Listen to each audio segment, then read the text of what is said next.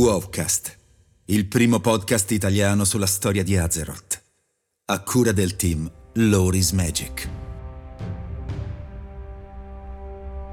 Capitolo 13. Ritirata disperata. Cominciò così una disperata ritirata per un'orda che tentava di fuggire in territorio amico e soprattutto rimanere davanti agli eserciti dell'alleanza impiegati a quel punto in uno spietato inseguimento. Gli orchi nelle entroterre riuscirono in quell'occasione a perforare le truppe di Anduin Lothar e cercarono anch'essi la salvezza a sud, seguiti da vicino dalla forza principale dell'Orda sotto la guida del warchief Dumemmer. Dopo lunghe settimane di marce e battaglie sparse in tutto il nord dei regni orientali contro l'Alleanza, i guerrieri di Orgrim si trovarono in cattive condizioni mentre zoppicavano nelle paludi grigie. Il tempo era un lusso che non potevano permettersi tuttavia, e così non ci fu alcuna possibilità di fermarsi a recuperare le forze. L'Orda si trovò quindi costretta ad avanzare stancamente verso le fredde montagne di Casmodan.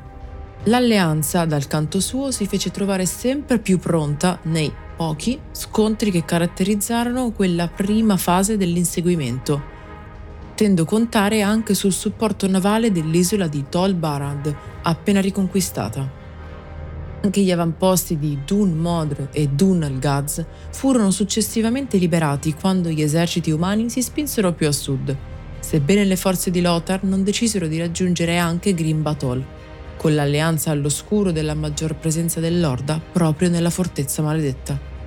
Nel frattempo, nel grande mare, Gul'dan aveva raggiunto le isole disperate ed era perfino riuscito ad innalzare dagli oceani la tomba di Sargeras. L'avventura dello stregone all'interno della tomba però durò ben poco e si rivelò per lui fatale. Gul'dan venne infatti letteralmente fatto a pezzi dai guardiani demoniaci della tomba e i suoi seguaci, inclusa la maggior parte del clan Razzia Tempesta e Martello del Crepuscolo, furono massacrati allo stesso modo Blacktooth Green. Avevano inseguito i seguaci di Gul'dan sull'isola come ordinato e si assicurarono che in pochissimi lacchè dello stregone traditore riuscissero a scappare. Successivamente a questi eventi, i Cavalieri del Drago inviati da Orgrim trovarono i membri del Blacktooth Green durante il loro viaggio di ritorno. Questi ultimi riferirono la notizia della morte di Gul'dan al Warchief, il quale la prese con soddisfazione, rimpiangendo solo di non essere stato lui in prima persona a sferrare il colpo mortale.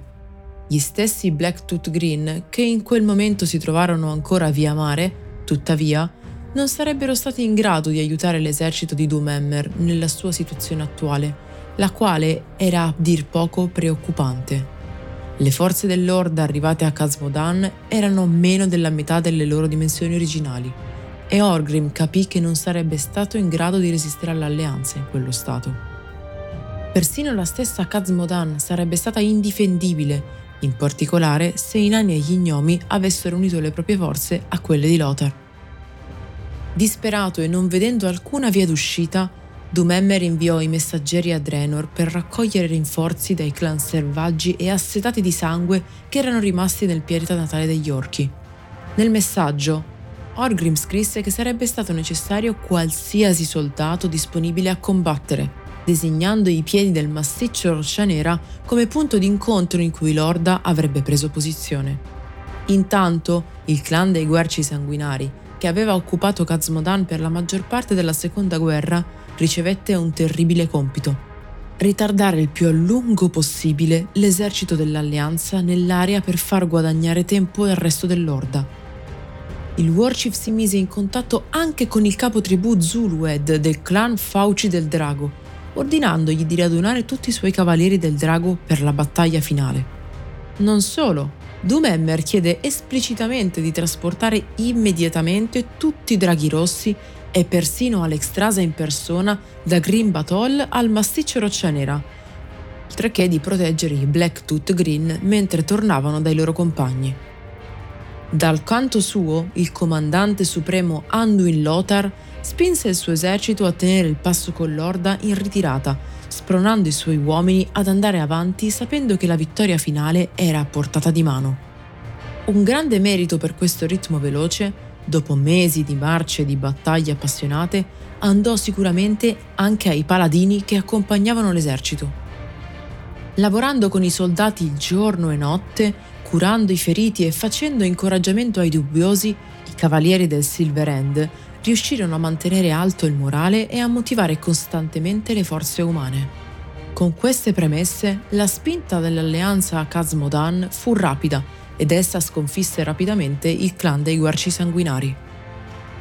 Ora liberati dall'assedio che attanagliava le loro capitali, i nanni di Ironforge e gli gnomi di Gnomeregan spalancarono i cancelli delle loro città per la prima volta dopo anni. Le loro forze si riversarono sui nemici e insieme agli alleati di Lothar li spazzarono via. I nani e gli gnomi celebrarono la fine dell'assedio sulla loro patria e si unirono con entusiasmo all'alleanza, promettendo il loro sostegno per distruggere l'Orda una volta per tutte. Ed essi si misero subito all'opera, con gruppi di cacciatori spesso guidati dai paladini che perlustrarono gran parte della regione per estirpare qualsiasi presenza nemica rimanente prima che l'esercito principale proseguisse la sua marcia. Intanto, in mare, a nord-ovest di Casmodan, il clan Black Tooth Green stava continuando il viaggio di ritorno nel territorio controllato dall'Orda. Quando giunse loro la notizia della ritirata dei loro compagni al massiccio Roccia Nera, Dan Rand e Mian Blackhand cambiarono rotta dirigendosi verso Stormwind, ancora sotto il controllo dell'Orda e da cui avrebbero potuto raggiungere Dumemmer. Vicino all'isola di Crestfall, tuttavia, la flotta dell'Alleanza intercettò quella dell'Orda.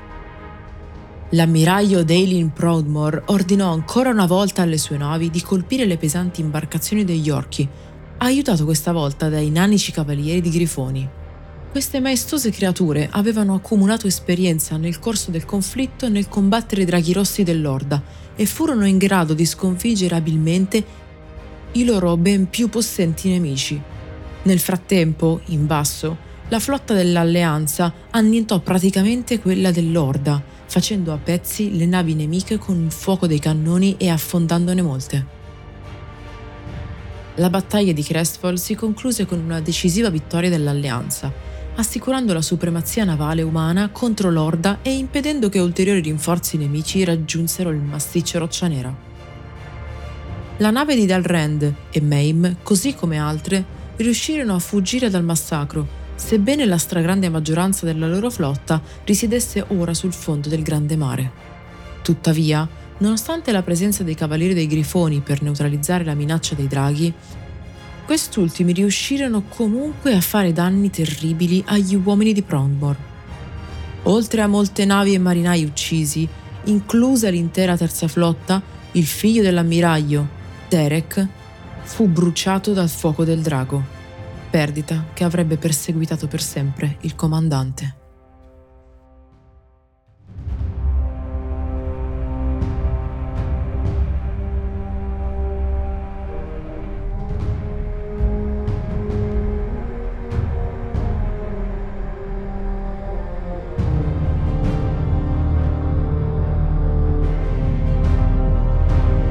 Grazie per l'ascolto.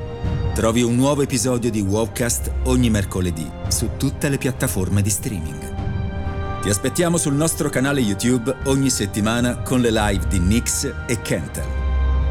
Se ti piace il nostro lavoro e vuoi supportarci gratuitamente, basta un clic. Seguici sui social, su Telegram e vieni a trovarci su www.lorismagic.it. Se preferisci, puoi supportarci attivamente anche su Patreon. Trovi tutti i link in descrizione. Alla prossima!